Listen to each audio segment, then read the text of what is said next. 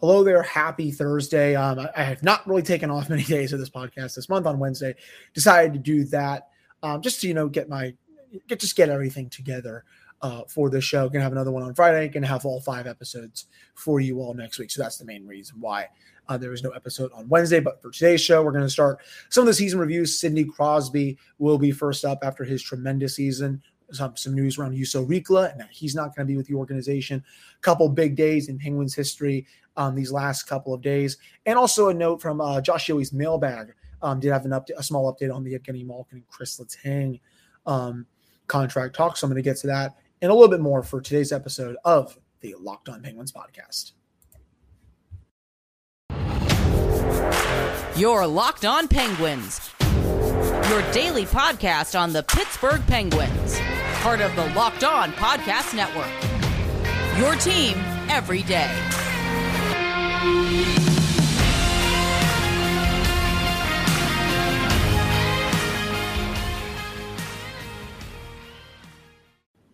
Hello and welcome back to another episode of the Locked On Penguins podcast. I am your host, Hunter Hodes. Remember to follow me on Twitter at Hunter Hodes. Follow the show's Twitter at LO_Penguins. So a couple big days, these last couple of days in Penguins history. Yesterday was the 5-year anniversary of the double overtime goal heard around the world. As Doc Emrick said, Penguins win it and they go to the final. That goal, it looked like it was probably potentially not going to be scored. Connor Sheary had that awful pass at the blue line. Go back and rewatch that goal, Jens. He's lucky that Stallberg did not intercept that, because he was probably gone if that just hits his stick and then he starts skating. And, who knows if Matt Murray does make that save. Maybe he does, because he was playing so well at the time, but definitely a risky pass. Penguins got lucky. They were able to cycle it down low, and then Sidney Crosby makes that pass to Kunitz, and the Penguins go on to the final, which, of course, they ended up winning over the Nashville Predators. Today, 6 years ago, they take down the Tampa Bay Lightning, the Mark Donk, Brian Rust game in full effect. As Doc Emrick called, 2 seconds and one, the Penguins are going to the final, a call that will always be etched in my memory. And the Penguins, of course, went on to win the Stanley Cup that year. Again, that was Brian Rust coming out party. So two pretty big days in Penguins history these last couple of days. And, May 25th, 1991, they took home the first Stanley Cup. I'll always, obviously watch that game a couple times. Seeing Mario lift the cup with all of his teammates around him never gets old. And when I watched that video, I think Jesse Marshall put it on Twitter yesterday. I do think of Badger Bob. Rest in peace. I still wish he was with us today. The Penguins probably win another Stanley Cup or two when he's the head coach. He along with Mike Sullivan are the two greatest coaches in this franchise's history. There was just something about Badger Bob that everyone on the team. Just they loved him. They would follow him wherever. A brilliant coach and someone that left us far too soon. I wish he was still with us today. So a lot of big moments in the franchise's history these last couple of days, for sure. Other news and notes around the team. So Juuso Riikola, he is not going to be with the Pittsburgh Penguins organization next year. He has signed with a team in the Swedish Hockey League. He played a full season down in Wilkes-Barre this past year. And that was always going to be expected, because, you look at the defensive depth chart, Ryan Dumoulin, Chris Letang, Pettersson-Marino, Matheson-Rutta, Mark Friedman is there. At best, he's the number 8. And, he actually did look pretty good in the minutes that he was given throughout his 4 years in the tenure. Appeared in 80 games, 3 goals, 10 assists, 13 points. I'm pretty sure his first goal came against the St. Louis Blues, if I recall right. Always had a nice shot from the point. I always liked his puck moving ability. For whatever reason, Mike Sullivan decided to, whenever he played in the lineup, the Penguins would just, he would come right out after 2-3 games. It was something that I never really understood. I don't know what he did to get into Sullivan's doghouse. I guess maybe everyone above him was, better. But this was also at the time where, some of the Penguins defensemen were not good. And, Riikola was here during the years where Jack Johnson was horrible and Justin Schultz was bad. And Eric Gudbranson was here. Even the fact that Riikola was really not getting any ice time over them was definitely a bit weird. But, best of luck to him with his future endeavors for his career. Always a player that I think didn't get a fair shot, at least in my opinion. But, and you know, just to go off that a little bit more, his underlying numbers were always pretty good. You know, above 50% in shot attempts per 60, above 50%, I believe, in scoring chances, high danger. His defensive impacts were usually pretty solid. I remember when they signed him, I think one of my buddies thought he was going to be like an all-star or something. I'm like, all right, let's pump the brakes on that. I thought he was going to be at least a serviceable number 5 or number 6. I just didn't foresee him, you know, being a healthy scratch for most of his tenure before, you know, he spent this entire season in Wilkes-Barre. But, you know, props to him for doing that. I mean, he probably should be on an NHL roster. I mean, there are plenty of defensemen in this league who really do not belong in the NHL. And the fact that he wasn't able to be, you know, not even just on the Penguins, but on any other team, I think is kind of, it's weird because I see the talent. I see how good he is with the puck on his stick. I like his defensive capability. It's just a shame it didn't work out here. But again, best of luck to him moving forward in the Swedish Hockey League. And again, I definitely think the Penguins, you know, I wouldn't say they wasted him, but I think they kind of screwed his development up at least a little bit. That I think. Otherwise, that's the main news from the week here. Let's get to Sidney Crosby's season review here. Played in a nice 69 games this season, almost 1,100 minutes of ice time, 54% of the shot attempts for the Penguins when he was on the ice. He had 61% of the actual goals, 55 for 35 against, 55% of the expected goals at even strength, scoring chances for about 57%. That's the highest he's been since 2018-19. High danger wise, the Penguins had 55.5% of the high danger chances when he was on the ice. High danger goals for 32-19. That equates to almost 63%.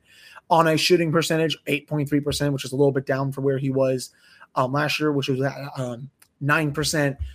He was on another level. And then, of course, you go to the playoffs, and I mean, this guy was just a one-man wrecking crew. Let's take a look at these beautiful numbers.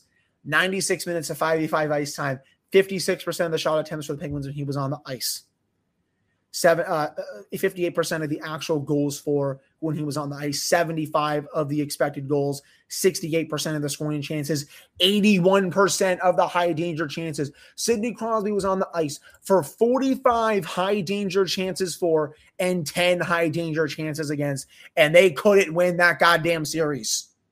That was probably some of the best hockey we have ever seen this guy play, and it's a shame that the goaltending stunk in that series. It is a shame that Louis Domingue couldn't make some easy saves when he needed to. And I also will say it is a massive shame that Sid had to miss a game, due to, the precaution for being a concussion. It was confirmed by a couple of people that it was a concussion, but it was that I think Cervelli said that it was not a concussion. They were just, being cautious with him, to say the least. But I mean, just a ridiculous year from Sid. And, the fact that he's doing this at age 35, people, I mean, like, again, he's a top 3 player in this league. Cherish what you are getting from the captain right now. He is not going to play at this level forever. Yes, I understand it. He knows his body better than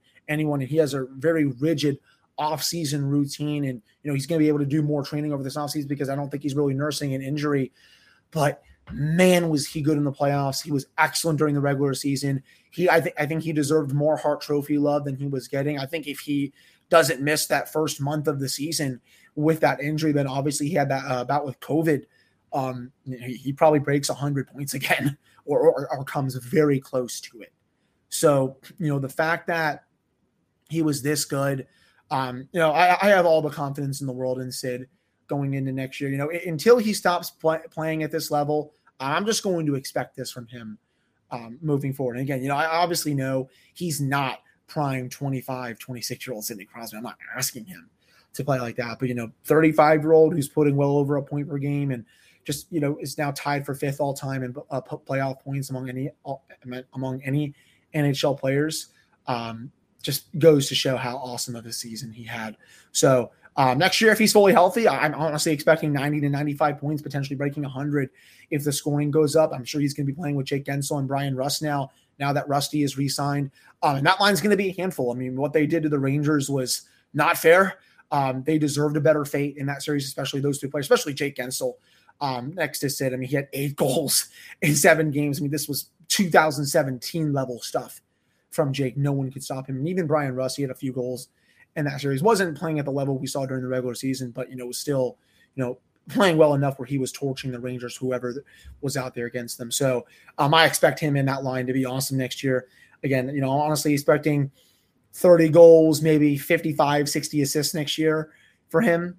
At this point, that's the level of production. And, I'm also expecting the underlying numbers, 55% of the shot attempts, scoring chances, high danger, right around there, I would say. So another tremendous season from Sid, and I'm looking forward to watching him continue, at least for the next 3 years while he is under contract.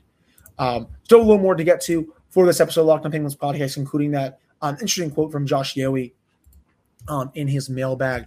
But before we get to that, we've been asking and Built delivered. Built granola bars are finally here. Built granola bars come in 3 unbelievable flavors: chocolate peanut butter, chocolate coconut, and white chocolate berry. Want to try all 3 flavors? You can get a mix box at Built.com right now. These are so different from the bars and the puffs. Built granola bars are loaded with granola. It's the perfect combination of crunch and chewiness. But just like bars and puffs, these babies are packed with protein and covered in 100% real chocolate. With 150 calories, 15 grams of protein, and only 4 grams of sugar, Built granola bars will change your world. Built has cracked the code to better granola. They're the perfect healthy snack to pack in your lunch, take on the road, or eat as a snack. And they are made with protein, which your body absorbs more efficiently and provides a ton of healthy benefits. So you can go to Built.com to get Built granola bars right now, and you can use the code LOCKED15 and get 15% off your order. That's promo code LOCKED15 for 15% off at Built.com. All right, I'm back here on this episode of the Locked On Penguins podcast. I am your host, Hunter Hodes. Remember to follow me on Twitter at Hunter Hodes. Follow the show's Twitter at LO_Penguins. As I am recording this, I'm pretty sure Rob Tabb, who covers the Islanders, I just saw the biggest dive I have ever seen from Jacob Trouba. The dude can dish it out with some of these questionable hits, and yet Ian Cole delivers the soft, slow cross-check. Guy goes down like he was headshot sniped in Fortnite or Call of Duty Warzone. Like, give me a break. I can't. I try to obviously be objective as I can on the show. I cannot stand that guy. He's just such a coward. Anyways, getting back to what I was saying, I'm just actually looking at the game right here. It looks like there's some offside stuff here. So that's just obviously the fans in New York are going to have some fun with this. But there was an interesting quote from Josh Yowie's mailbag that he had. And the quote was, we know Russ remains. I will be surprised if both Letang and Malkin return to the Penguins, though I'm not ruling out that possibility. I think clearly Malkin is starting to show signs of age. And because of this, he may not be basically, worth the value that he was used to it. And that's what I've been talking about on the show for the last couple of weeks now. Obviously, he's going to be 36. He is 36, basically. You're not going to get 2009 to 2012 a level of Evgeni Malkin, which is I've been saying you people need to lower their expectations with him. That said, if only one or the other comes back, it's gonna have a ripple effect. Obviously, if I had to pick one, I'm picking Chris Letang. It's easy. Again, it's easier to replace a 2C than a franchise center. But I also will say I think the Penguins have no choice but to bring back both of these players. Cap friendly. It's one of my favorite resources. I mean, I absolutely loved going on there and looking at all of the free agents. I know everyone likes to make their own lineups and stuff. I know Claude Giroux is out there. I don't think he would ever come to the Penguins. That would be a Marc-Andre Fleury to a Washington kind of thing. Patrice Bergeron, I mean, that's a pipe dream. He's only going to be playing at Boston. Max Domi. I mean, he only had 39 points in 72 games this year. He is not replacing the level that Evgeni Malkin had. Pierre-Luc Dubois is an RFA. I don't think the Penguins would try to offer sheet him. I've already touched on Vincent Trocheck. Nazem Kadri would be a lot of fun. I will say that. He also had 87 points in 71 games this year. So The Penguins would have to pay him a lot more money than they would be paying Evgeni Malkin if they want to get him back. And, you know, I also think the Avalanche are really going to try to go after Kadri to get him to re-sign. I think the Avs will have the cap to do it. But Kadri, you know, he would make a lot of sense. But again, I will stress this. I don't think the Penguins will be able to land him because salary cap exists, and I think he's going to want a lot more money than Evgeni Malkin, and rightfully so. I mean, he did have a better season than him, you know, but outside of that, you know, you go down the list, Victor Rask, Andrew Kopp, Chris Tierney. I mean, the list falls off pretty quick. You know, Dylan Strome, Jay Beagle, Cody Eakin, I mean, Vladislav Namestnikov. I mean, again, this all goes from my point. The Penguins have no choice with these situations. You know, Malkin was a point-per-game player again this year. And I'll even say this, you know, compared to Vincent Trocheck. So 42 points in 41 games for Evgeni Malkin. If I can find Trocheck here, he only had 51 points in 81 games. Even though Trocheck will be a great player, and yes, I understand the hometown storyline, grew up rooting for the Penguins, family, I'm sure, are all Penguins fans, even though they probably root for Carolina now, of course, and then Florida beforehand. You know, he's not going to be a point-per-game player with the Penguins. You're going to get good production out of him. Again, probably 20 goals, 30 assists, but can you live with that as your second-line center? And you know, are you confident that that can replace Malkin's production when he was on pace for 84 points last year? 44 of those would have been goals. I'm not saying he would have gotten to 44 goals. He probably would not have. But the fact that he was on that pace, you know, goes to show how special of a season he was having. And, you know, and I'll go a step further here. If I can find Jeff's account here, Jeff with an O, who does stuff for the Pens blog, or used to do stuff for the Pens blog. You know, looking at his isolated impact this year, even strength offense, he was plus 0.15 better than league average in that. So plus 6% overall. This is from Micah Blake McCurdy's Hockey Viz stuff on the power play, plus 0.55 above average with all the offensive blobs right in the front of the net. Defensively, he was still fine. You know, it's not, he's not going to kill you. Now, if you go to the 5v5 offense chart, 556 minutes at 5v5 ice time this year for Gino, expected goals for per 60, right around 3. That's plus 15% above league average, with the more red that's in front of the net and in the offensive zone, the better. Obviously, you know, the more chances and shots that you're getting, and Malkin has a huge blob right in the high danger area. And defensively, expected goals against 2.43. That's, you know, that's good. I mean, there's a nice blue blob, which means you're not bleeding as many chances in those areas in front of the net. The red is, you know, beyond the dots near the blue line. So, you know, the people that are saying to me that Malkin is not good at 5v5 anymore, I'm really not understanding where that narrative has come from. I mean, I have the data right in front of me that shows that he can still be good at 5v5. Is he the player that he used to be? No, he is not. And people are going to have to start accepting that, but he can still play well at 5v5, and he's a very net positive on the power play. He's not this power play specialist that people think he is. I mean, it's just that's not the case. So, you know, give him, you know, his number average. Honestly, 3 times 7.1, he might accept that in all seriousness. I mean, I don't think he's going to get, you know, Nick Backstrom money when he got 9.2 on his contract, or Ovechkin money, who I think got the same thing. But, you know, he's even said he's open to taking a discount. So if you can get him, you know, for $7 to $7.5 million, you know, to me, that's a win. Or, you know, if you could actually go lower than that, maybe get him for 6.5, but maybe that's a little too of a low ball. But, you know, I still think he's going to be back. And again, it is interesting that Josh is reporting it this way, because, you know, obviously not to take anything away from Josh, he does great work and he's come on the show numerous times. It is a bit, you know, conflicting, because some of the national people have said that, you know, it's kind of the opposite, that the Penguins are closer in talks with Chris Letang. Elliot Friedman said that earlier this week. So, you know, definitely a bit curious with that, to say the least.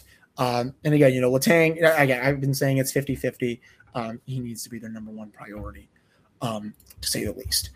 Still have a little more to get to for this episode of the Locked on Penguins podcast, but Before we get to that, our partners at BetOnline continue to be the number one source for all of your betting needs and sports info. You can find all the latest odds, news, and sports developments, including this year's basketball playoffs, Major League Baseball scores, fights, and even next season's NFL futures. BetOnline is your continued source for all of your sports wagering information and from live betting to playoffs, esports, and more. You can head to the website today or to use your phone to learn more about the trends in action. That is BetOnline, where the game starts.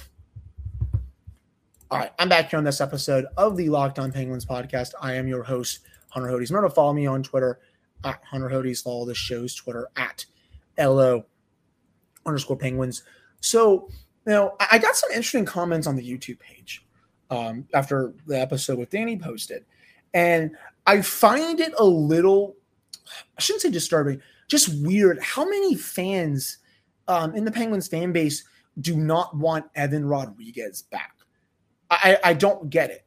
Sure, I understand that he didn't play at the level that he did during the first half of the regular season. I get it. But he still came alive towards the end part of the regular season and in the playoffs. I saw some wild takes out there that he was a 13th forward. I mean, how many 13th forwards, excuse me, I'm just going to load this up here real quick. How many 13th forwards are going to have 19 goals and 43 points in 82 games? That's a half a point per game pace. And people are telling me that they don't want this guy back as a good depth option. I don't get that. He played really nice next to Sidney Crosby during the regular season. And yeah, he lit it the heck up in the first half. And yeah, I know it was not as good down the stretch, but he was still getting good chances. The difference was the puck was not going in the back of the net. Then that started to happen a bit more in the playoffs when he got a couple of massive goals for the Penguins. And yes, as you're listening, you're probably waiting for me to say this. I understand the bad penalty that he took in Game 6 when the Penguins were up 2-0. I totally get that. It was a stupid play. Should have been called on Lindgren first. Was not. Retaliatory penalty, they're always going to call it. But I'll counter this to you all. He redeemed himself in Game 7 with that beautiful goal, shorthanded, I may add. They actually put him on the PK, which is something that they should have done more of this year. And then the Penguins, they gave it away because Marino made that bad pass in the defense zone, as well as Pettersson losing his helmet with 5:45 left.